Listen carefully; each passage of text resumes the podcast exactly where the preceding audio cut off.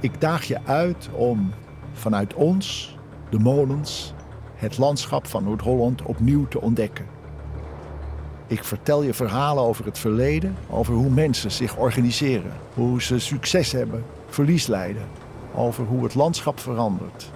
Je ontmoet de molenaars die ons in stand houden en je ontmoet mensen die vandaag de dag aan het landschap werken en nadenken over de toekomst.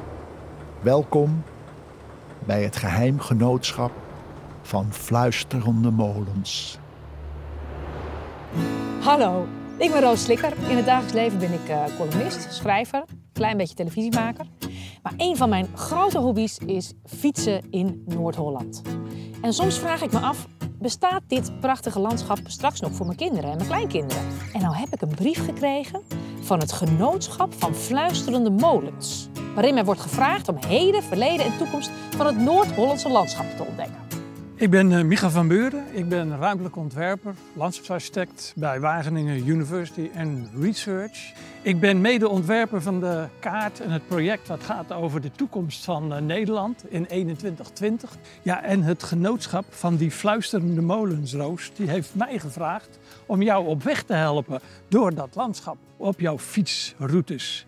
Want als je met goede ogen kijkt, dan is het landschap een tijdmachine. Van verschillende tijden komen dingen in het landschap terug. Hè. Soms is iets middeleeuws, soms uit de Gouden Eeuw. Of we hebben het gisteren pas gemaakt. Maar dat is precies waar ik jou op wil attenderen.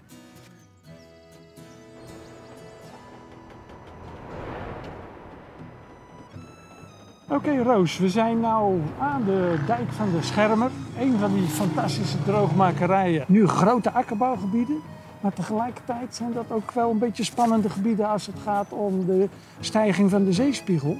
Want een deel van die droogmakerijen die worden heel erg bedreigd, ook door verzilting, dus zout water.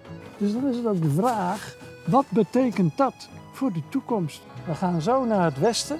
We komen door een stukje van de oerei. Oerei, want dat was natuurlijk in Noord-Holland, dat is grotendeels door de krachten van de zee gemaakt.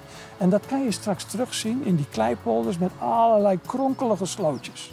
Als je dan nog verder naar de duinen gaat, dan kom je op de geestgronden, zandgronden, waar stukken van de duinen zijn afgegraven. Dan heb je mooie zandige bodems. Die waren heel droog, maar door het afgraven zitten de boeren veel dichter bij het grondwater. En dat is ideale grond voor bloembollen, voor andere deelten.